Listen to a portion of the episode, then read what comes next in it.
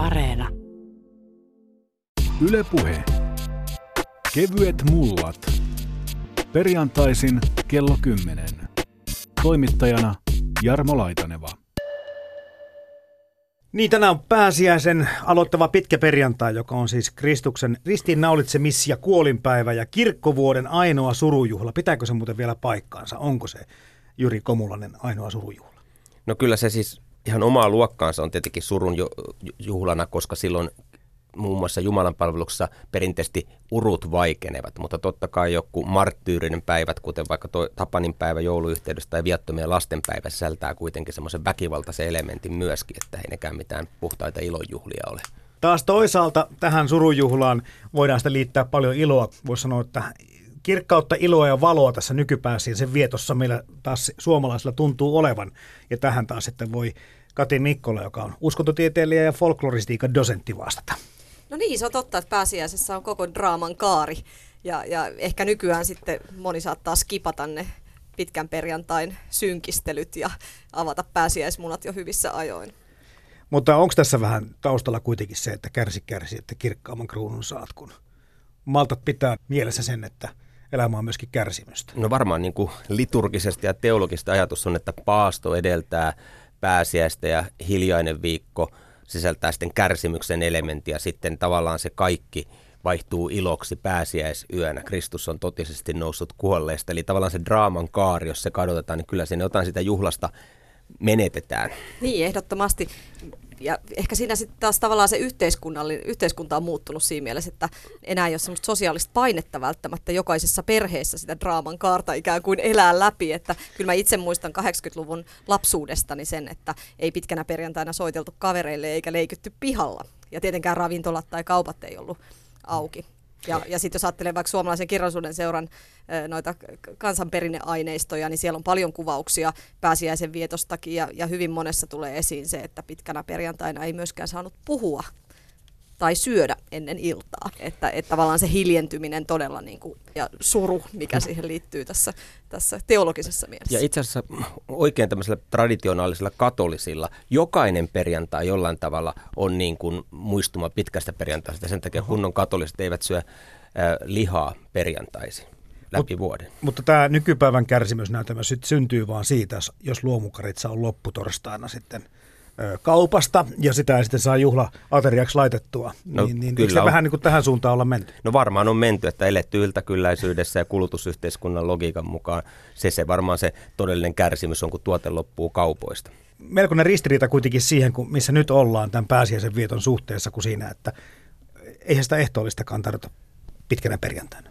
Niin, yleensä siis kiirastorstainahan, koska kiirastorstai-iltana muistellaan sitä, kun Jeesus ennen kavaltamistaan viimeisen kerran nautti ateriayhteyden ystäviensä opetuslastensa kanssa ja siinä sitten sanoi, että ottakaa ja syökää, tämä on minun vereni, tämä on minun ruumiini. Että siinä mielessä tota, se on kiirastorstaisen ehtoollisen paikka. Mutta sitten on nykyään vietetään kyllä pääsiäisyönä sitten messua, että se on sellaista ekumeenista perintöä, että silloinkin nautitaan ehtoollinen kyllähän nämä on muuttunut nämä tavat valtavasti ja, ja varmasti koko ajan tulee muuttumaan ja siitä puhutaan tämä seuraava tunti kokonaisuudessaan. Täällä siis vierana dogmatiikan dosentti Juri Komulainen, hän on kirkonmiehiä ja folkloristiikan dosentti Kati Mikkola, ketä sä nyt oikeastaan edustat, mutta kun sä kuitenkin olet uskontoa tutkinut, ja, mutta myöskin kansanperinteitä, niin ehkä sitten tämä maalisempi puoli jää vähän enemmän sun vastuulle. Ja mennäänpä tähän pääsiäisten suoraan. Millaista pääsiäistä me suomalaiset nykyään vietetään? Aika monenlaista, riippuu, riippuu vähän, vähän perheestä, mutta, mutta tota, ehkä pääsiäisen ikään kuin tämmöiset uskonnolliset traditiot, niin, niin ei koske kovin monia suomalaisia enää. Et, et jos vertaa esimerkiksi jouluun, niin, niin joulussa se joulukirkossa käynti tai kauneimpien joululaulujen kuuntelu ja ikään kuin sen tyyppiset uskonnolliset elementit, niin, niin tavoittaa suuremman osan väestöstä kuin, kuin pääsiäisen kohdalla. Mutta, mutta tietysti tiedotusvälineetkin pitää osaltaan huolen siitä, että, että jos Suomessa on, niin, niin ei voi kokonaan missata sitä, että, että pääsiäinen, pääsiäinen on kohdilla. Mites Juri Komulainen, tuossa just kuultiin, että ei nyt sitten ainakaan kovin määräävänä tekijänä pääsiäisessä nämä uskonnolliset rituaalit enää, ehkä ajatuksen tasolla jotakin voi vielä olla, niin miltä se kirkonmiehen mielestä kuulostaa? No ensimmäinen tosiasia on tietenkin se, että eihän Suomessa enää ole luterilaista yhtenäiskulttuuria. Sille nyt sinänsä voi sanoa ihan, että tervetuloa, se on tämä maailma tänä päivänä. Ää, mutta totta kai meidän niin kuin kalenteria vielä rytmittää voimakkaasti enemmistön uskonto. Yli 70 prosenttia suomalaista kuuluu luterilaiseen kirkkoon ja tietenkin ortodoksit on aina pääsiäisellä erityisesti Framilla, koska ortodoksit varsinaisesti sitä oikein juhli ihan niin kuin hyvin vanhoin perintein. Mutta sitten toisaalta mä näkisin, että sosiologisesti ehkä semmoinen merkittävä muutos on tapahtunut siitä, että kauppojen aukiolo on vapautettu. Eli nythän näyttää olevan niin kuin meininki se, mutta että... ei viinakauppojen, mennä... joo. No sitä vaan. ei ole vielä, ja sekin on varmaan monille niin se olennainen kriteeri, mutta sitäkin jotkut ajavat voimakkaasti. Mutta joka tapauksessa voi mennä jättiläismäiseen hypermarkettiin viettämään pitkää perjantaita, niin kyllä se johtaa jollain tavalla, että vaikka niin kuin perusduunari ja sitten virastotyöntekijä on ja opettajat ja koulut ja muut ovat kiinni pääsiäispyhinä, niin kyllä se muuttaa tätä varmasti tapaa myös viettää pääsiäistä ja ajatella, että aina voidaan ostaa myös pitkänä perjantaina. Kyllä siinä on jotain menetetty kristilliseen uskonkin sellaisesta. Niin kuin, Tämä sama muuten liittyy joku joulu. tärkeä puoli. Ja sama, totta joulu. kai, totta kai. Ja kyllä mä niin kuin näkisin, että markkinoiden uskonto on tullut korvaamaan sitten näitä perinteisiä uskontoja. Että me elämme kulutusyhteiskunnassa, joka on pyöräytetty turbovaihteelle. Mm kiinnitin ihan samaa huomiota. Elokuvissa tuli ennen elokuvaa mainos, jossa eräs pääkaupunkiseudun erittäin iso ostoskeskus julisti, että olemme joka päivä pääsiäisenä auki. Tervetuloa shoppailemaan. Et oikein iloisesti julistaen tätä, tätä ostamisen ilosanomaa.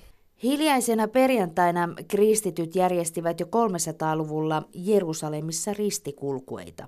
Päivä on perinteisesti paaston ankarin ja kohotettu 1772 pyhäpäiväksi paljolti pietismin tuolloin korostaman kärsimyshurskauden takia. Jeesuksen ristiinnaulitsemisen ja kuolemanpäivää on vietetty synkissä ja vakaissa tunnelmissa. Tänä ainoana päivänä kirkkovuodessa liturginen väri on musta, kynttilät sammuksissa eikä urkuja soiteta. Kodeissa jopa tulen teko oli ennen kiellettyä, joten syötiin kylmiä ruokia, jos niitäkään. Valmis mämmi olikin erityisesti pitkään perjantaihin sopiva paastoruoka.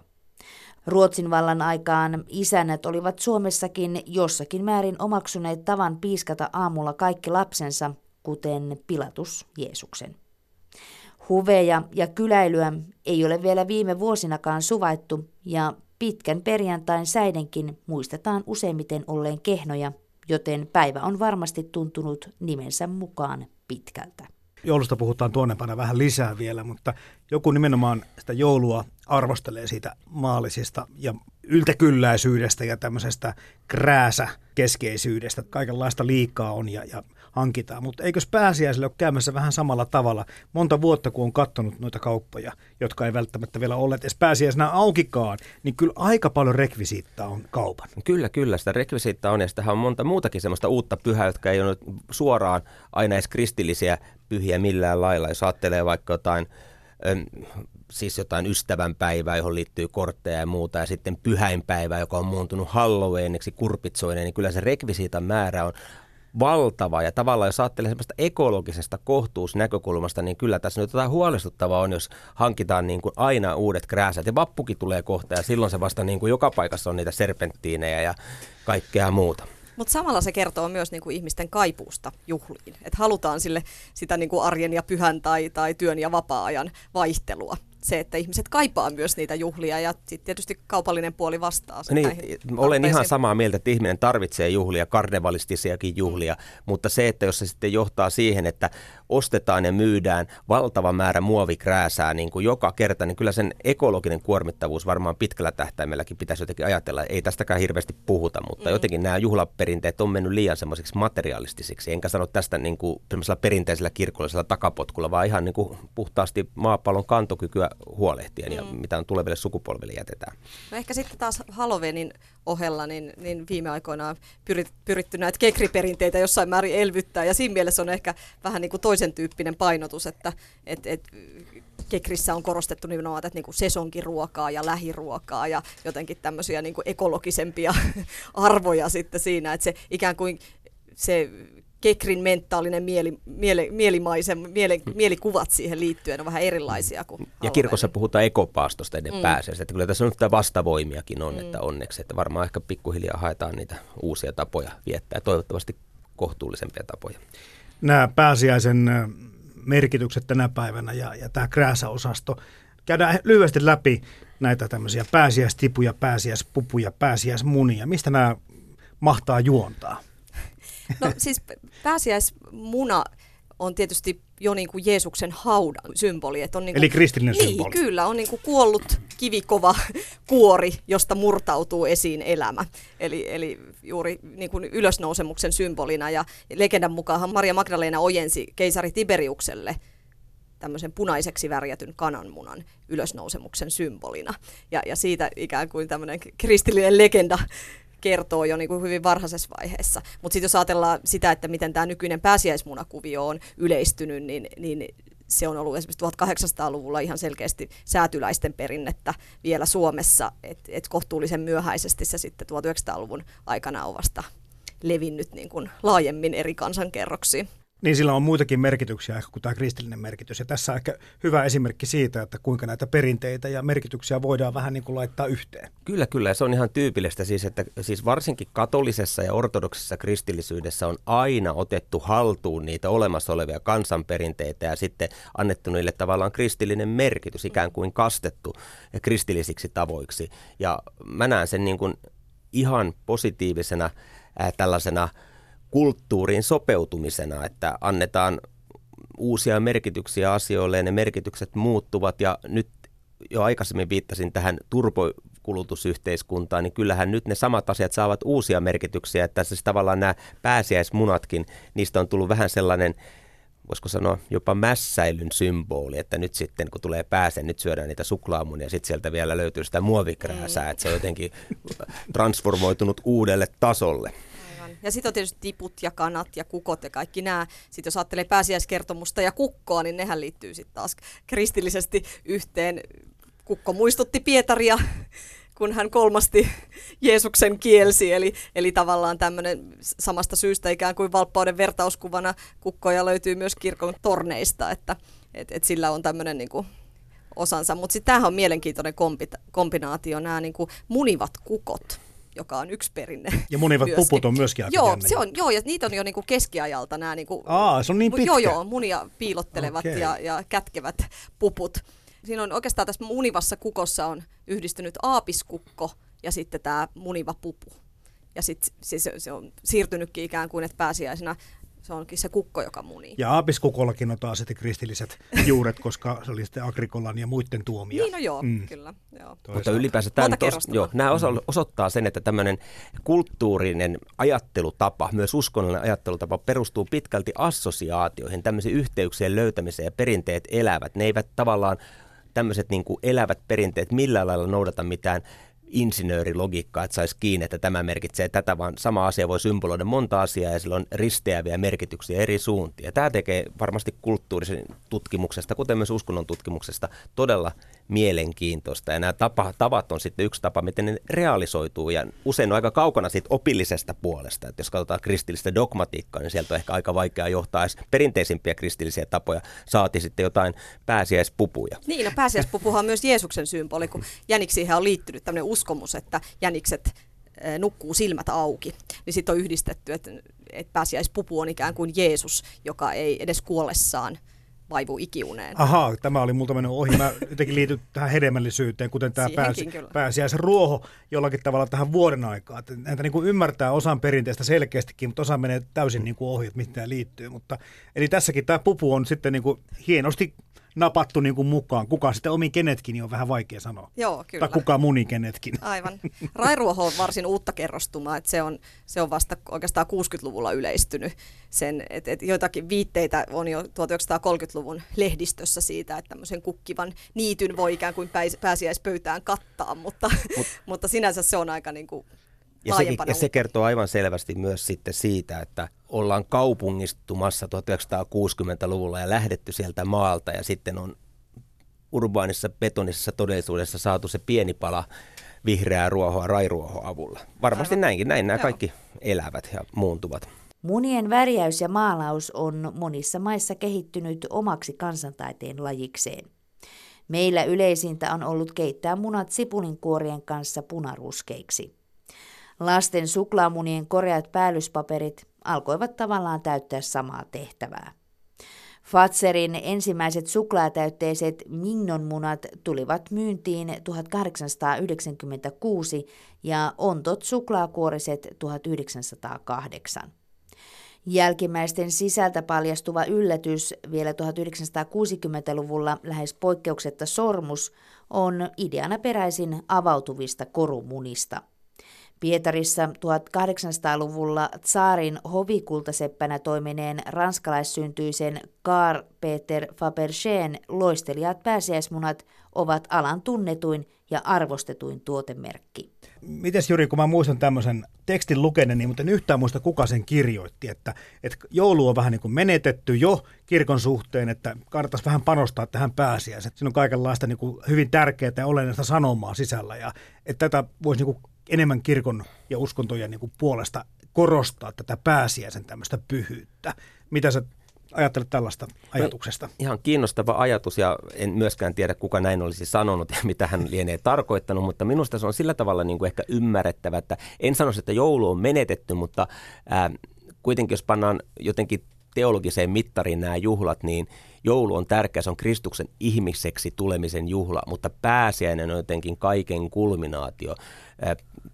Pitkän perjantain ja Kristuksen kuoleman kautta kuljetaan sitten johonkin radikaaliin uuteen murtumaan koko luomakunnasta, kun Jumala herättää Jeesuksen Kristuksen esikoisena kuolleesta. Ja siinä mielessä tämä teologinen lataus on pääsiäisellä niin valtava. Ja sitten pääsiäiseen ehkä jotenkin sillä pintatasolla edelleen liittyy vielä ehkä enemmän näitä kristillisiä symboleja kuin jouluun, kun rupeaa oikeasti ajattelemaan. Että joulu on jotenkin niin kaupallistunut tietyllä tavalla kauan sitten ja siinä on ristellyt, ristellyt paljon semmoisia ehkä enemmänkin sellaisia nyt käytän tätä sanaa hyvin harkiten, pakanallisia esikristillisiä symboleja. Mä, mä, mä, joo, mä, mä, en näe siinä, mä en näe siinä mitään huonoa. Siis mä korostan, että, että tällaisten esikristillisten symbolien ottaminen kristinuskon ilmaisun käyttöön juuri rikkaalla mielikuvituksella, mihin Katike äsken viittasi, se on ihan mahtava juttu.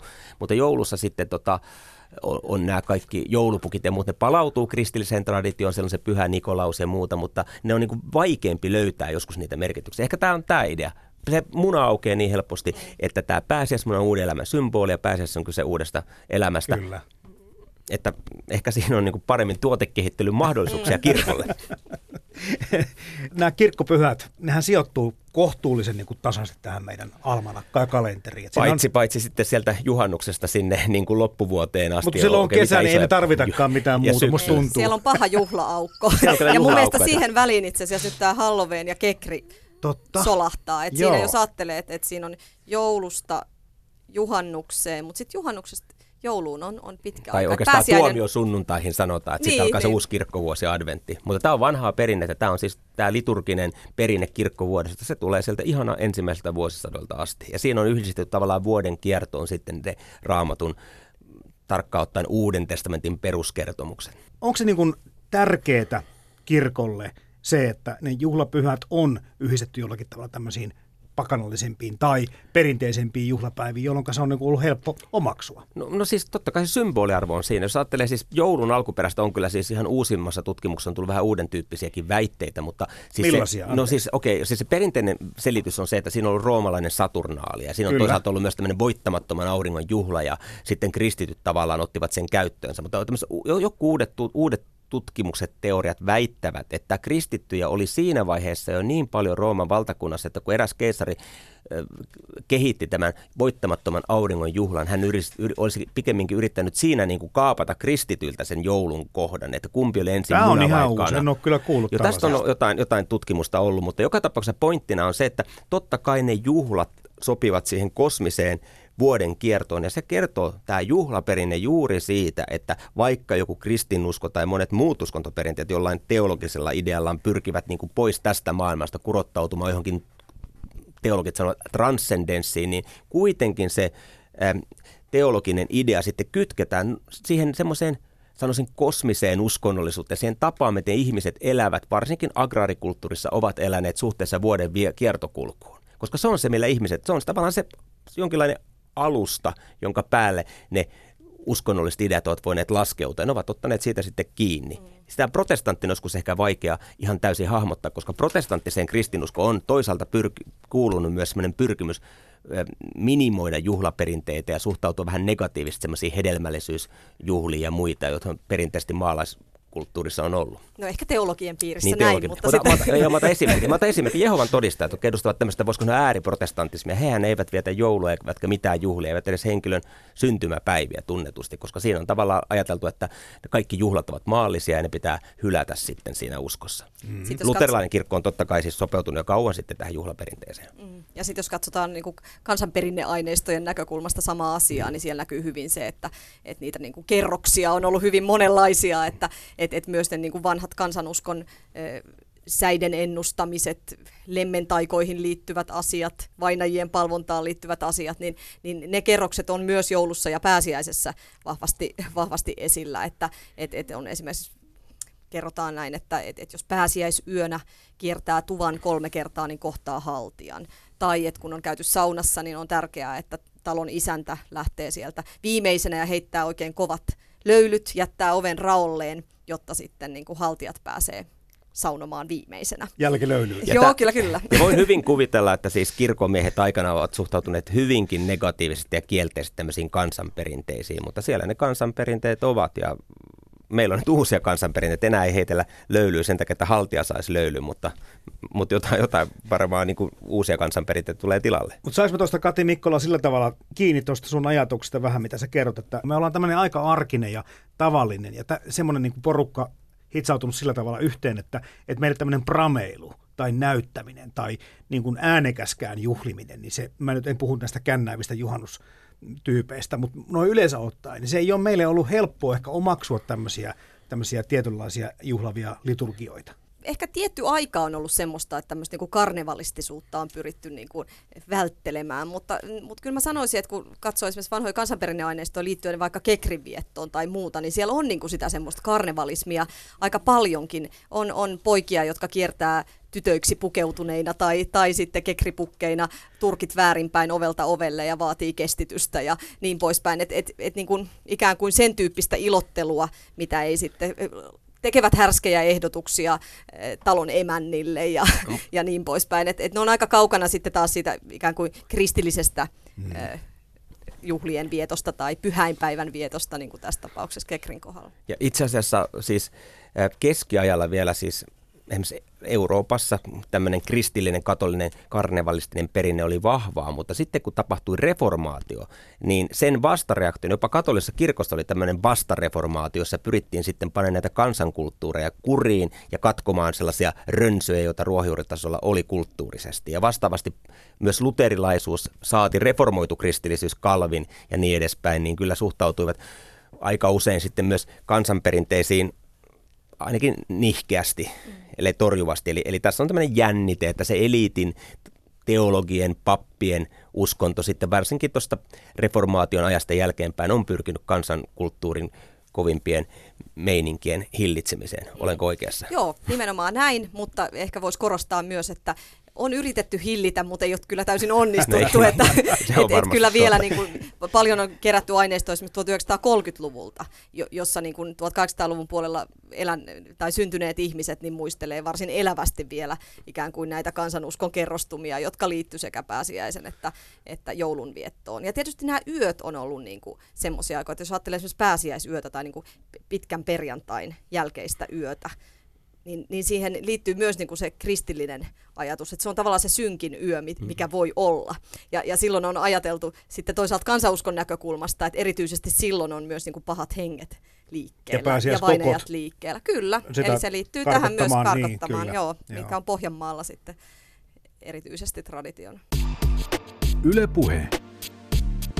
Kevyet mullat. Pyhät oksat ovat kuuluneet katolisiin pääsiäiskulkueisiin jo 500-luvulla.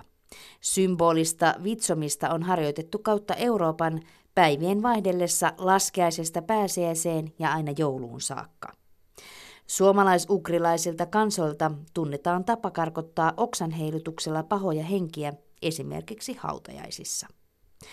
Viime vuosikymmeninä itäinen virpominen alkoi taajamissa sekoittua läntiseen pääsiäislauantain lastenperinteeseen pikkunoitina kiertelyyn.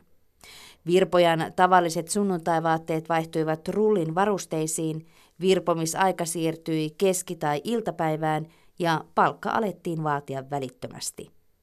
Myös virpomalorut kävivät lyhyemmiksi ja yksipuolisemmiksi ja oksakin saattoi jäädä antamatta virvottavalle. Oikeista ja vääristä virpoista kiistely tiedotusvälineissä on muodostunut joka vuotiseksi pääsiäisperinteeksi. No miten tota, kirkko sitten Jyri Komulainen suhtautuu siihen, että, että tulee tämmöisiä perinteet yhdistyvät tai traditiot yhdistyvät.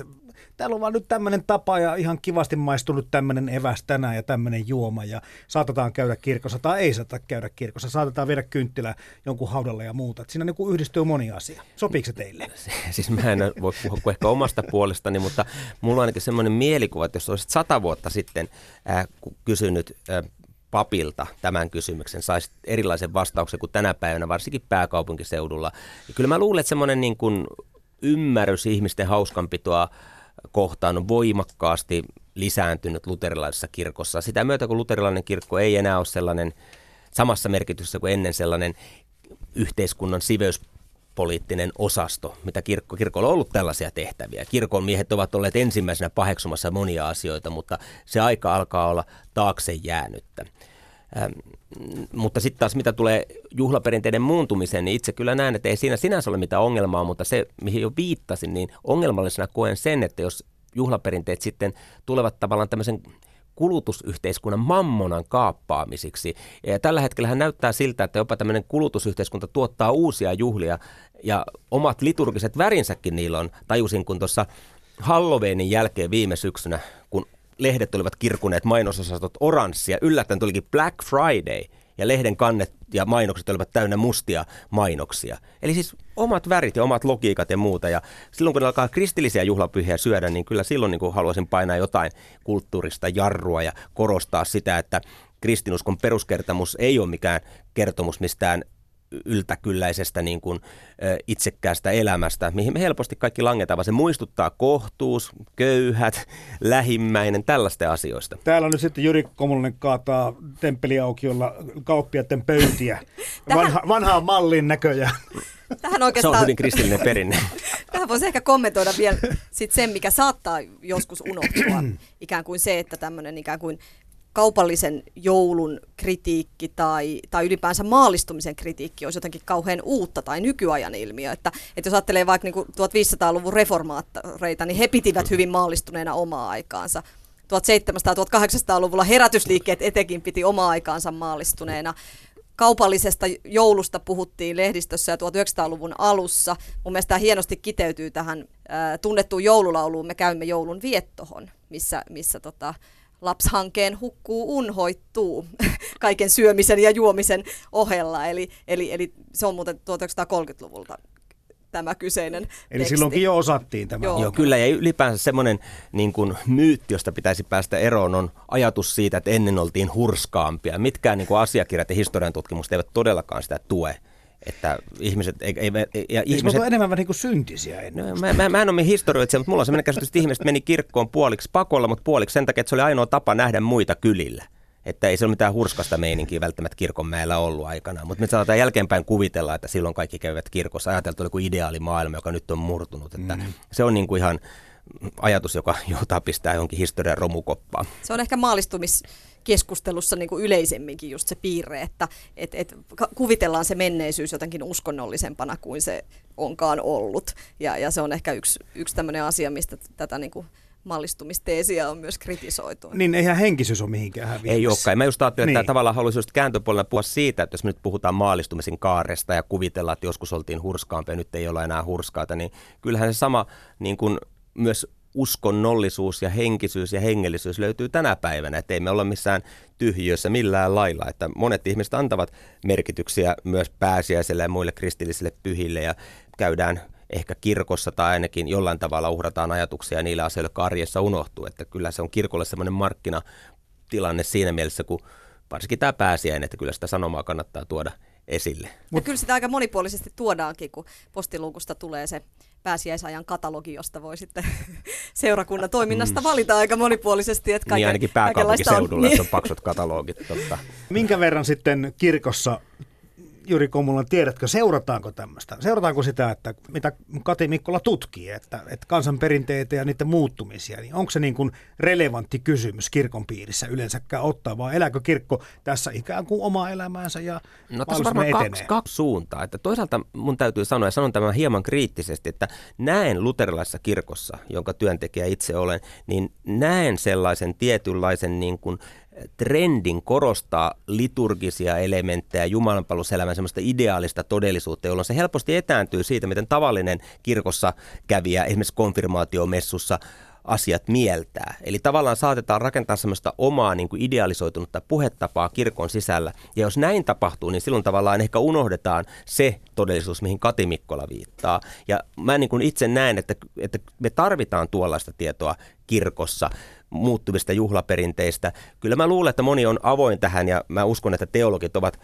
sillä tavalla niin kuin ainakin alustavasti sivistyneitä näissä asioissa, vaikka et todellakaan tunne näitä kaikkia yksityiskohtia, kun folkloristiikan dosentti tässä kertoo sitten eri vuosikymmenien tapojen muutoksesta. Onko se Kati Mikkola samaa mieltä siitä, että, että on avointa vuorovaikutusta kirkon kanssa perinteistä puhuminen ja No kirkossa on niin monenlaisia niin, kantoja. Mä puhun että, nyt niin kuin niin, teologian niin, näkökulmasta. Mutta, mutta kun tunnistan, niin. että tuotakin virettä on. Mm. Hei, tuosta reformista, kun tuli jo pari, pari sanaa tuossa Jyri lausuttua, niin, niin ei puhuta nyt sitä reformaatiojuhla, vaan reformaation merkkivuodesta. 500 vuotta sitten Martin Luther näitä teesejä sitten naulasi sinne seinään legendan mukaan. No totta noin.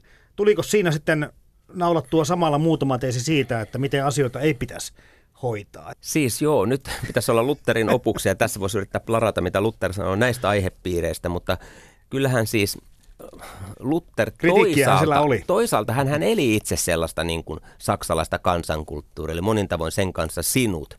Näin mä oon ainakin, ainakin oluen kanssa. Niin, niin, niin. Tämä on semmoinen niin kuin tavallaan ajatus, että luterilaisissa piireissä halutaan aina muistuttaa, että Martti Luther ei ollut ollenkaan niin kuiva tai tylsä hahmo kuin se kipsipää, joka monilla mielikuva, mielikuvissa on, että voi olla, että hänen niin kuin perillisensä monet sitten lähtivät puritaanisempaan suuntaan, mutta mm. Luther ei ollut puritaani siinä mielessä, että hän olisi hylännyt maalliset ilot. Ja hän itse asiassa puhui sen puolesta ja toimi sen puolesta, että unohdetaan katolinen papelta vaadittu selibaatti ja ihmiset voivat mennä naimisiin, perustaa perheitä ja ylipäänsä niin kuin elää elämää arjessansa. Tämä on Lutterissa tärkeä piirre, mutta toisaalta siis kyllähän Luther myös sitten kovasti hyökkäsi keskiajan korruptoituneita pappeja vastaan, jotka saattoivat sitten olla enemmän kiinnostuneita niin omista edustaan kuin Jumalan sanasta – että siis Lutherkin oli, hänestä oli tämmöinen kiivailijapuoli, joka johti varmasti siihen, että sitten myös reformoitiin ja pistettiin asioita vähän järjestykseen ja uudenlaiseen ojennukseen. Kun tästä Halloweenistakin on vähän puhuttu, niin kivalla tavalla niin kuin yhdistyy taas tähän pyhäinpäivä ja Halloween ja ja no Kekri taitaa mennä sinne suurin piirtein samoille seudulle sekin menee. Eikö Joo, se menee? Kyllä. Ne vähän vaihtelee ne päivämäärät näissä. Joo. Itse Halloweenissakin, niin sitä on vähän vaikea niin kuin, olla tarkkana siitä, että mihin se kuuluu. No Kekri on itse asiassa perinteisesti ollut semmoinen, että sitä on eri puolilla Suomea esimerkiksi vietetty eri aikaan sitä mukaan, kun sato korjattu, mm. niin, niin sitten kekriä on vietetty. Ja voisi sanoa itse asiassa, että Halloween ja kekri on vähän niin kuin serkuksia, että ne on, ne on niin kuin, tavallaan pohja on niin kuin saman, samanlaisessa sadonkorjuujuhlassa. Suomalaisten vuosi vaihtui perinteisesti syksyisenä kekrinä, jota vietettiin vastakorjatun sadon täyttäessä laarit ja vatsat. 1800-luvulla kekri liitettiin kuitenkin yhteen kristillisen pyhäinpäivän kanssa ja maanviljelykseen liittyvät perinteet saivat seurakseen uusia kristinuskosta peräisin olevia merkityksiä. Suomeen viime vuosina rantautunut Halloween on sekoitus erilaisista kansanperinteen muodoista – jotka ovat viime vuosikymmenten aikana suodattuneet kaupallistumisen läpi nykyisen kaltaiseksi juhlaksi. Vanhimman tunnetun kerrostuman muodostaa läntisen Euroopan kelttiläisillä alueilla vietetty sadonkorjuujuhla Samhain, joka erotti toisistaan kesän ja talven vuosipuolikkaat. Nykyaikainen kekrinvietto on saanut vaikutteita pyhäinpäivästä ja Halloweenista, ja joissakin tapauksissa ovat kaikki kolme sekoittuneet yhdeksi juhlaksi, jossa nousevat esiin sulassa sovussa sadonkorjuu, naamioituminen ja vainajien muistaminen. No siinä varmaan niin. ylipäänsä siinä synkällä syksyn hetkellä on sitten ollut eri kulttuureissa. Ja vainaja silläkin vaina, on muisteltu. Joo, kyllä vainajien muistamisen juhlia. Lähtikö se Irlannista on... Amerikkaan vai mistä se lähti? Joo, joo kyllä joo. se kel- kelttiperinne joo. on siinä Halloween, mutta se ikään kuin Halloween muodossa kehittyi vasta sitten Pohjois-Amerikassa. Pohjois-Amerikassa kyllä. Ja eri puolilla maailmaa on niin kuin samantyyppisiä, jos ajattelee vaikka meksikolaisia äh, karnevaaleja ja ja tota, niin, niin, lattareissa. Niin sillähän parhaillaan kaivetaan, tai parhaissa tapauksissa kaivetaan vainajat, kaivetaan haudoista tuota luut ja otetaan mukaan bileisiin. Miltä se kuulostaa täällä Suomessa tämmöiset perinteet? No mä luulen, että ihan mitään, radi- siis jos katsoo kulttuuriantropologisesti, millaisia käytäntöjä ihmisillä on vaikkapa hautaustapoihin liittyen, niin siellä on yllättävän omituista materiaalia löydettävissä, että, että, mutta eiköhän mm, sellaiset traditiot tulee jostain kaukaa, elävät jossain tietyillä alueilla, että ei niitä voi niin kuin, tuoda ja luoda muualle. Mm. Mutta toki tämä on mielenkiintoista se, että tämä e, pyhäinpäivä ja, ja se niin kuin marttyyrien ja vainajien muistelu, niin, niin tekee kyllä ihan hienon linkin sitten myös Kekriin, jossa, jossa menneiden sukupolvien ja vainajien muistelu on aivan olennainen ollut. Nyt nimenomaan sadonkorjuun kannalta sen vuoksi, että on ajateltu, että se uhraaminen menneille sukupolville on taannut sen tulevan vuoden sadon. Minusta se on niin kuin näistä juhlapyhistä selkeä, se eniten niin kuin muuttunut sillä, tai muuttanut merkitystään suomalaisessa juhlaperinteessä. Kaikissa muissa on jotain säilynyt, mutta tämä Halloween on tullut niin voimakkaasti, kun katsoo vaikka lapsia, jotka tulee jotenkin reagoi, niin ei, ei kyllä niin kuin, enkä usko, että lasten vanhimmillakaan enää hirveän paljon pyhänpäivät pyörii enää mielessä, kun sitä, mä en puhu pelkästään krääsästä, mutta siitä, siitä että miten voimakkaasti se on yhtäkkiä, se on kymmenessä vuodessa ampunut meille ihan niin kuin uskomattoman tehokkaasti itsensä ilmoille. Ja se on kyllä nimenomaan kaupallisten voimien aikaansaannosta hyvinkin pitkälle, mutta tietysti on myös niin kuin varmasti jossain päiväkodeilla ja, ja lasten kulttuurilla oma osuutensa siihen, että tämmöinen kauhukarnevaali on mm. niin kuin aika herkullinen siinä mielessä ja, ja, ja kyllähän niin kuin päivä, päiväkoteja niin kuin kiitetään tai syytetään myös esimerkiksi tästä äh, palmusunnuntain virpomisperinteen yhdistymisestä trulli- ja noita perinteeseen, että ne onkin noidat, jotka kiertää virpomassa, mikä ei sitten taas niinku tähän perinteiseen itäiseen virpomisperinteeseen liity mitenkään. Tota, öö, niin, nyt tässä niin kuin huomataan heti se, että, että kulttuuri muuttuu, tavat muuttuu, perinteet ja niiden vietotavat koko ajan kaikki on muutoksessa. Eli tämmöinen monikulttuurisuus – Suomi ei ole hirvittävä monikulttuurinen maa vielä, mutta voisin kuvitella, että tässä tulevina vuosina tapahtuu jotakin muutoksia. Voiko käydä niin, että, että tätä meidän juhlapyhiin tulee semmoisia uusia merkityksiä, mistä me ei välttämättä vielä tiedetä, niin miten nopeasti vai, vai pitääkö nämä vanhat tavat niin hyvin paikkaansa, että... Mä luulen, että ensinnäkin tulee siis uusia juhlia kalenteriin tai tähän yhteiskunnalliseen todellisuuteen. Siitä on nyt hyvä esimerkki se, että eräs helsinkiläinen iso kauppakeskus noterasi ja sai paljon positiivista palautetta Ramadanin päättymisen, joka on taas sitten muslimiväestölle hyvin tärkeä ajankohta mennä kauppaan ostaa asioita. Vähän, vähän sielläkin tapahtuu ehkä sitä kaupallistumista, mutta toisaalta ihmiset aina liikkuu juhla, ostavat toisilleen lahjoja ja muita. Sehän ei sinänsä ole välttämättä niin kuin mitään turbokaupallisuutta, mutta kaupallisuutta nyt varmaan tarvitaan aina jotain hyvää ruokaa ja muuta juhlissa ja muuta. Eli tämä, niin kuin, että tulee näitä uusia juhlia kalenteriin. Joskus voi tapahtua sellaisia kummallisia kaappauksia. Mä kuulin tällaisesta esimerkistä, että Hollannissa on syntynyt kohu, kun siellä on aika laajasti tämmöiseen niin kuin biletykseen otettu idea intialaisesta hindulaisesta holijuhlasta. Ja se ei ole välttämättä lähtenyt niin kuin hinduilta itsestään. Mikä että juhla niin kuin, se on? No se on sellainen kevään juhla, joka Intiassa näkyy niin, että yhtenä tiettynä päivänä siellä sitten viskotaan värejä ihmisten päälle, että, että, että se on sellainen päivä, että se on aivan karnevalistinen juhla. Jos se holi-juhla aikana menee kadulle, niin voi olla varma, että on ihan kirjava sateenkaaren väreissä, kun palaa sitten hotellihuoneeseen tai kotiinsa tai minne palaakin. Ja sitten tämä, tästä on jossain Hollannissa esimerkiksi yritetty tehdä semmoista niin kuin jonkinlaista niin kuin biletystä, jossa on vähän liittynyt myös tämmöinen teknokulttuuri. Ja jotkut hindut ovat taas vastustaneet sitä, että heidän juhlansa kaapataan tavallaan sitten. Että et tämmöisiä kulttuurisotia tai kulttuurisiin traditioihin liittyviä omistajuuskiistoja voidaan kyllä tulla näkemään tulevaisuudessa. Varsinkin, jos niin kuin joidenkin uskontoperinteiden tämmöiset puritaanisemmin ajattelevat, perinteisimmin ajattelevat ähm, henkilöt sitten haluavat niin kuin sanoa, että te ette voi ottaa meidän juhlaa ja tehdä sille näin. Ja varsinkin markkinamiehet ovat varmaan alttiisti ottamassa minkä tahansa juhla, joka saadaan kaupallisesti hyödynnettyä. Tämä lisätä se, että kyllähän siis me ollaan aika vähän nyt puhuttu mistään niin kuin kulttuurien välisistä niin kuin tällaista vertailevista piirteitä, mutta mennään mihin tahansa muuhun niin kuin kulttuuripiirin tai jonkun uskonnon alueelle, niin huomataan, että nämä ihan samat perusperiaatteet niin kuin toimivat. Että ihminen toimii niin, että kun juhla, niin se sitten symboloidaan paremmalla ruualla ja varmaan myös siivous kuuluu yleensä asiaan. Ellei juhla on niin, niin silloinkin kun karnevalistinen juhla, jonka jälkeen ei ole enää siistiä, niin sitä, sitä ennen se saavuttaa joku semmoinen symbolinen puhtauden tila. No aina jonkinlaisia, eikö ne ole semmoisia jonnekin kulttuuriantropologian mukaan semmoisia siirtymävaiheita, kaikki kalenterijuhlatkin myös jotenkin.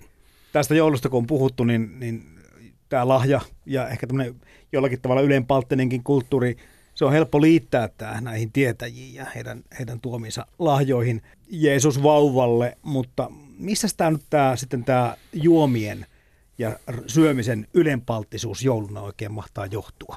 No se ei ole mun mielestä joululle mikään erityispiirre, että, että muihinkin juhliin, jos nyt ajattelee mm. sitten pääsiäistä tai tässä nyt aikaisemmin jo mainittua kekkeriä, niin siinä on ihan sama. Että, tai vappu et, tai juhannus, niin, niin. kaikki juhlat, uusi vuosi. Niin, kyllä. Mutta joulussa on kuitenkin paljon ruokalajejakin. Tuntuu, että se on jotain, jotain teemaa on muilla pyhinä, mutta sitten siinä on niin kuin kaikkea. Joo, ja aika tuhtia ja, ruokaa. Joo. Ja se johtuu paastosta. Että se yksi asia, että kyllä se luterilainen kirkkokin nykyään puhuu jonkin verran paastosta, kun on tullut näitä ekumenseja vaikutteita ennen pääsiäistä, mutta oikeasti näillä vanhoilla kirkkokunnilla on paasto myös ehdottomasti ennen joulua, ja meillä ei ole siinä siitä mitään tietoa. Päinvastoin ennen joulua on kaikki pikkujoulut ja isot noutopöydät niissä ja muuta, että se on täysin niin kuin kadotettu, eikä sitä ole kirkossakaan juuri yritetty elvyttää. Että on ajateltu varmaan, että se pääsiäinen, niin kuin sanoit aikaisemmin, on se paikka, Kyllä. jossa voi niin kuin yrittää tuoda näitä kirkollisia traditioita, ekopaastoa ja kaikkea muuta. Ylepuhe. Kevyet mullat. Kanuilla ja tavarataloissa joulunaluspäivinä tepastelee valkopartainen, punapukuinen ja ystävällinen vanhus, jonka vierailua aattoiltana odotellaan lukuisissa lapsiperheissä. Lahjojen tuen roolissa suomalainen joulupukki on verraten uusi tulokas joulun näytelmässä. Nimessä on säilynyt muisto eläimellisemmästä edeltäjästä, onhan pukki tietenkin urosvuohen nimitys ja sarvipäisiä pukit useimmiten olivat vanhoissa juhlakiertueissa. Ne eivät tuoneet lahjoja, vaan päinvastoin vaativat talosta kestitystä. Suomalainen joulupukki, kuten myös protestanttisen Saksan joulumies ja venäläinen pakkasukko, ovat lainanneet osan hahmostaan pyhältä Nikolaukselta. Tämä neljännellä vuosisadalla elänyt Myran piispa Pyhä Nikolaus sai kirkon pyhimykseksi päästyään eräissä katolisen Euroopan maissa lahjojen tuojan osan. Häntä kunnioitettiin sekä merenkulun ja kaupan että lasten suojelijana. Sanoit tuossa Kati Mikkola jo niistä joululauluista ja joulukirkosta. Ja se on kyllä kohtuullisen hyvin pitänyt Suomessa pintansa, koska ihan uskonnottomatkin ihmiset aika paljon dikkailee tätä ajatusta ja käyvät kyllä näissä tilaisuuksissa mahdollisuuksien mukaan.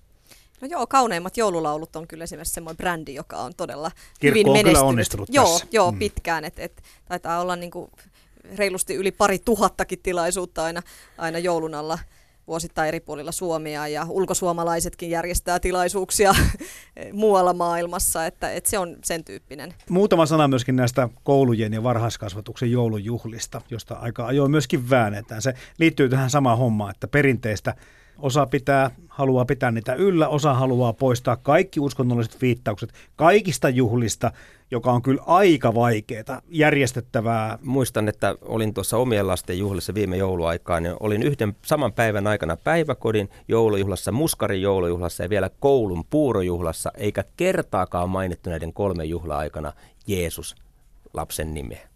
Että kyllä se täällä Helsingissä valitettavasti aika todellisuutta on vähän niin kuin siivottu semmoisiksi talvijuhliksi, vaikka siihen ei välttämättä mitään perustetta hallinnollisesti ole, koska ihan ohjeissa on sanottu, että suomalaisen tapakulttuuriin liittyy sellaisia ikään kuin uskonnollisia elementtejä, mutta ne eivät sinänsä uskonnon harjoittamista. Helsinkiläisittäin kirjoa kyllä on, että sitten taas itse kävin yksissä päiväkodin joulujuhlissa ja siellä oli ihan kuule joulukuvaelma. Oli, oli Maria, Joo, Jeesus, Joosef ollut, ja Olen ollut ka- Helsingissä koulu, koulussa myös, niin kuin myös joulujuhlassa, missä on kuvailma, mutta kyllä tässä niin kuin on semmoista rajavetoa ollut, mutta mä luulen, että pikkuhiljaa enemmän on lähdetty ymmärtämään, että ei tarvitse luopua joistakin perinteistä, vaan voidaan tuoda tavallaan uusia perinteitä. Kyllä mä näen, että tulevaisuuden päiväkoti tai tulevaisuuden koulu on sellainen, että siellä juhlakalenterissa on myös vaikkapa se Ramadan, koska se on yhä useammalle suomalaiselle tärkeä.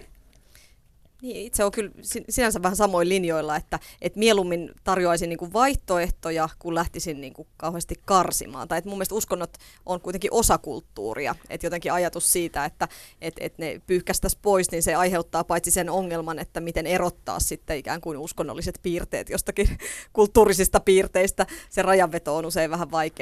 Ja, ja sitten toiseksi se, että, että kyllä se ehkä köyhdyttää sitten meidän kulttuuriamme myös, jos, jos ollaan kauhean puritaanisia sen suhteen. Joo, mä en koe kanssa niin kuin uskonnottomana ihmisenä sitä, että se on ongelma, jos lapseni törmäävät uskonnollisiin viittauksiin, mutta ongelmana koen hieman sen, että kun ne tulee kotiin ja kysyvät, kuka oli iskä Jeesus, mua hävettää, että sitä ei ole opetettu siellä koulussa. No kun se on varmaan sitten saarettu aika pitkälle sinne koulun uskonnon opetukseen ja, ja sitten jos esimerkiksi vaikka lapsi, joku lapsi käy elämänkatsomustiedon, mä en tiedä kuinka paljon siellä tuodaan tätä esiin. Että kyllä mä itse näkisin, että tulevaisuuden koulussa äidinkielen tunnilla voitaisiin puhua Jeesuksesta ja Buddhasta ja Muhammedista ja historian tunnilla silloin kun se on relevanttia, vaikkapa tutkia äidinkieli sikäli, että erilaisia juhlaperinteitä ja sitten erilaisia pyhiä tekstejä pitäisi vähän niin kuin käsitellä, että nämä on niin kuin ihan oma genrensä tässä maailmassa. Että e, meidän pitää niin kuin reippaasti puhua uskonnosta kulttuurisena ilmiönä. Näihin joulun perinteisiin, kun nyt sitten päästiin, niin puhutaan nyt tästä Coca-Cola-pukistakin pikkusen.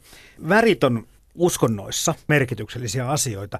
Yhdistyykö tähän nykyiseen joulun viettoon tämmöisiä liturgisia värejä? Liturginen väri jouluna taitaa olla valkoinen, eikö se on niin perusvarmistus Jyriltä. Mutta sekin tota, on myöskin luonnonväri, kun se on niin, kyllä, et, et, maa. Niin, että mm. jos ajattelee punaista, niin se on pyhän hengen väri liittyy helluntaihin ja sitten toisaalta marttyyrien väri liittyy marttyyrien vereen ja sitten taas Tapanin päivän mm. liturgisena värinä on, on punainen. Mutta sinänsä semmoisena niin kuin joulun värinä, niin se on, se on sinänsä uutta kerrostumaa. Joo, mutta meillä katsoo sitä kuvastoa, mitä on, niin kyllä aika paljon ne koristeetkin on sitten kultaa ja hopeaa ja valkoista ja muuta. Että kyllä se niin kuin toistuu myöskin näissä joulukoristeissa. Ehkä ihmiset ei välttämättä ostaessaan tule miettineeksikään välttämättä sitä asiaa, että näillä on joku tämmöinen yhteys. Joo, kun pääsiäisen kohdalla vähän sitten keltaista, tipun keltaista ja Totta. näitä pääsiäismunia ja muuta. Rairuohon vihreä ja muuta. Että, no niitä kevään tulon mm, värejä. Kevään tulon värejä, että vähän erilainen värimaailma. Aikaisemminkin viitattiin siihen, että, että henkisyys ei suinkaan ole katoamassa, vaikka maallistumista on kyllä havaittavissa. Miten se sitten suuntautuu tämä nykypäivän henkisyys? Kyllähän se kanavoituu niin kuin tämmöisessä, voisiko sanoa, urbaanissa todellisuudessa vähän niin kuin eri suuntia, että sama henkilö saattaa käydä juhlapyhän aikaan kirkossa, sitten toisaalta saattaa harjoittaa vaikka meditaatiota buddhalaisessa ryhmässä tai joogaa ja muuta. Eli tulee vähän sellainen niin kuin, rakennetaan niitä omia polkuja. Se on ehkä sellainen tyypillinen piirre tämän hetken uskonnon. Eli jokainen niin kuin räätälöi itse itselleen sopivia traditioita ja, ja ajatuksia näiden ympärille. Kyllä. Ja ehkä sitten kirkko on pyrkinyt vastaamaan tämän tyyppiseen kulttuurin muutokseen myös sillä, että et, et vähän on tämmöistä niin kohderyhmäajattelua, että tarjotaan tarjotaan niin kuin erilaisia tapahtumia eri kohderyhmille. Pro-seremoniat nettisivuilla kirjoitetaan, että suomalaisissa kalenterijuhlissa on kolme kerrosta. Alimaisena on ikivanha vuodenkiertoon perustuva juhlaperinne, jonka peitteeksi joitakin vuosisatoja sitten vedettiin ikään kuin maalikerros ja uusi nimilappu. Toisista juhlista tuo kristillinen maali on kulunut kokonaan pois toisista osittain ja pinnalle on kerrostunut hiukan moderneja vaikutteita. Juhlatavoistamme kaikkein tutuimmat ja elinvoimaisimmat ovat enimmäkseen ei-kristillistä alkuperää. Vuoden aikojen vaihtelu auringonkierron myötä on antanut vuotuusjuhlille aiheen ja sisällön. Vaikkei aurinkoa enää pidetä Jumalana eikä elonjääminen riipu satokauden onnistumisesta, voidaan joulun tienoilla yhä mainiosti juhlia pitenevää päivää, pääsiäisenä luonnon heräämistä talviunesta ja juhannuksena yötöntä yötä. Tämmöinen, mä en tiedä millä, millä sanalla tätä voitaisiin nyt sitten muinaisuskonto tai kansanuskomuksia, kansan uskontoja, niin näitäkin aika ajo uutisoidaan, että nämä olisi jollakin tavalla tulossa, mutta onko tästä Kati Mikkola mitään semmoista tutkittua tietoa tai tarkempaa tietoa, että onko se enemmän tämmöinen median luoma kuvitelma siitä, että nämä olisivat yleisiä asioita. No, eli erityisen yleisiä asioita, jos ajattelee niin kuin väestötasolla, niin, niin, niin, niin varsinaiset jäsenet on kohtuullisen vähissä, mutta, mutta toki ne saa aika paljon mediahuomiota ja ikään kuin semmoista pienimuotoista ilpymistä tai uudelleen herättelyä niissä on, se on usein aika sellainen niin kuin uusi kerrostuma, että mitään semmoista jatkumoa tuolta niin kuin muinaisilta ajoilta ei ole olemassa, mutta, mutta tota, tietysti nämä ryhmät ammentaa niin kuin siitä, siitä vanhasta perinteestä, mitä esimerkiksi suomalaisen kirjallisuuden seuran arkistojen kätköistä löytyy. Totta. Ja sitten tuntuu, että se on myöskin yksi tämä vastaliike tälle maallistumiselle, mistä ollaan niin puhuttu, ja tälle kaikille krääsälle ja, ja se, se voi olla aika ekologista, että jos mä nyt ajattelen, en tunne tarkemmin, mutta Suomessa rekisteröitiin uskonnolliseksi yhdyskunnaksi tällainen karhun kansa, joka yrittää hakea jotain tällaisia niin kuin suomalaisen perin muinaisuuskon piirteitä. En tiedä sen ekologisuudesta, mutta hetihän se assosioituu jotenkin, että sillä on varmaan joku tämmöinen luonnonläheisyys. Ja sitten Vikka, joka on ehkä suositun tällaista uuspakanallisista liikkeistä ja tunnetuin, niin Vikkaanhan liittyy ajatus jotenkin tästä, että ihminen elää osana kosmisia rytmejä ja muuta. Että tällaista niin kuin vastavoimaa myös haetaan sitten tälle kapitalistiselle kulutusyhteiskunnalle ja yhteiskunnalle, joka perustuu kaiken kaikkiaan niin kuin tavaroiden tuottamiseen ja ostamiseen yhä kiihtyvässä määrin. Ja jos Suomen lähialueesta ajatellaan, niin Virossahan sitten taas niin kuin maauskoset on kohtuullisen niin kuin merkittäväkin ja, ja julkisuudessa tosi paljon esillä oleva ryhmä, että samantyyppistä liikehdintää. Tuossa ennen lähetystä Jyri katselit, että, että 70, noin 72 prosenttia suomalaista kuuluu Evlut-kirkkoon vielä ja sitten tietysti muut kirkot päälle. Mutta sitten ihan tota samaa määrää ei saada tapahtumiin, mitä kirkko järjestää. Mitä te molemmat luulette siitä tästä tulevaisuudesta? Millä tavalla tämä meidän uskonnollisten perinteiden vietto kehittyy tai muuttuu? Kyllä kirkon varmaan pitäisi ottaa vakavammin ihan kaikessa toiminnassa, ja se on kyllä ottanutkin huomioon sitä tämmöinen tietynlainen pistemäisyys, että kalenterissa on tiettyjä ajanjaksoja, jolloin on se ikään kuin kysyntä kirkon sanomalle monien mielessä ja kirkkoonkin mennään. Se on totta kai nämä suuret juhlapyhät, varsinkin joulu ja pääsiäinen. Ja pääsiäisen yhteydessä käsittääkseni myös tuo palmusunnuntai aika suosittu pyhä verrattuna muihin. Se on ehkä sellainen lapsille sopiva kirkko-tapahtuma myöskin. Ja, ja niin, tietysti kirkko voisi yrittää olla sellainen trendcentteri, että tekee perinteistä muotia, niin se voisi ehkä sopia sitten myöskin niin kuin näiden uusien elementtien hakemisen ohella. Tässä on aika paljon puhuttu nyt, just ollaan puhuttu siitä, että miten perinteet muuttuu ja muuta, mutta, mutta on se sitten mielenkiintoista ajatella myös, että on, on monin paikoin maailmassa myös semmoisia valtavan pitkiä traditioita, jotka on keskeytyksettä jatkuneet vuosisatoja, jopa, jopa jotkut vuosituhansia.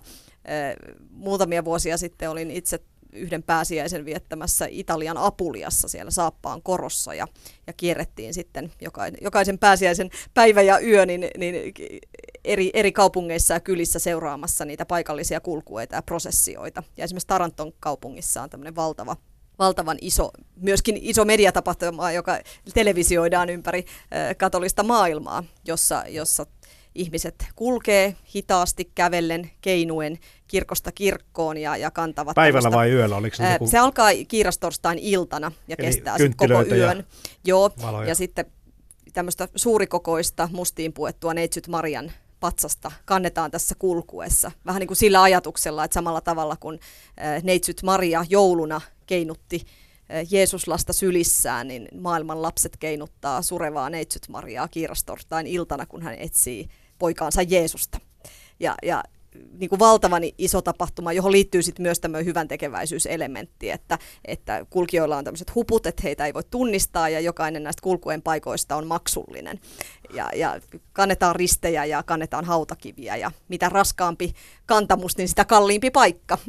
että siihen liittyy myös tällainen niin kuin hyvän tekeväisyyden aspekti. Sitten yhdessä pienessä kylässä itse asiassa oli hauska kanssa, että oli, oli vastaavanlainen eh, kulkue, paikallinen vaskibändi soittamassa käytännössä kaikki kylän asukkaat mukana. Myös niin kuin se vapaa-ajattelija, joka kylässä asui, joka joka vuosi tuli samoin äänenpainoin kuulemma kritisoimaan tätä kyseistä perinnettä ja kulkuetta, mutta se Mut tavallaan tradition yhdistävä. Joo, joo, mä muutenkin kuullut, että siis maailmalta esimerkkejä, ihan siis niin kuin uskontotieteellisiä esimerkkejä, että mm, siis vaikkapa jossain Aasiassa sitten eri uskontoiset ihmiset ovat perinteisesti käyneet toisensa juhlissa, että me ollaan vain eletty tämmöisessä yhtenäiskulttuurissa täällä Suomessa. Meillä ei oikeastaan oikeastaan välineitä sellaiseen niin kuin visiteeraamisen toinen toistemme juhlissa, mutta sitä pitää nimenomaan kehittää. Sitä voidaan lähteä kehittämään varhaiskasvatuksessa ja koululaitoksessa. Ja siinä mielessä näkisin hirveän tärkeänä myös se, että millaisia tulevia sukupolvia me kasvatetaan. Että onko niin, että me voidaan ajatella, että toisilla on juhlat, että vaikka se olisi uskonnollinen, että mm. mukava olla mukana seuraamassa ja vieraana.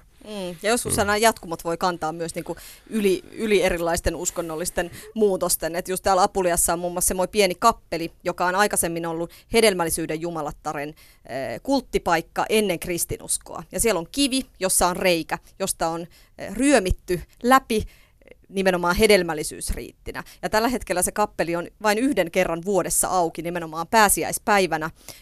Itsekin itse asiassa ryömin nyt siitä harmaasta kivestä läpi, mutta se oli aika niin kuin hieno fiilis miettiä, että et, et tässä on niin kuin, tavallaan se riitti se ryömiminen on pysynyt samana yli 2000 vuotta, vaikka ne merkitykset on muuttunut. Et nyt kristityt äh, katsoo, että sen ryömimisen merkitys on nimenomaan se ikään kuin ylösnousemuksen symboli, ja, ja siksi se toteutetaan nimenomaan pääsiäispäivänä. Yle Puhe. Kevyet mullat. Perjantaisin kello 10.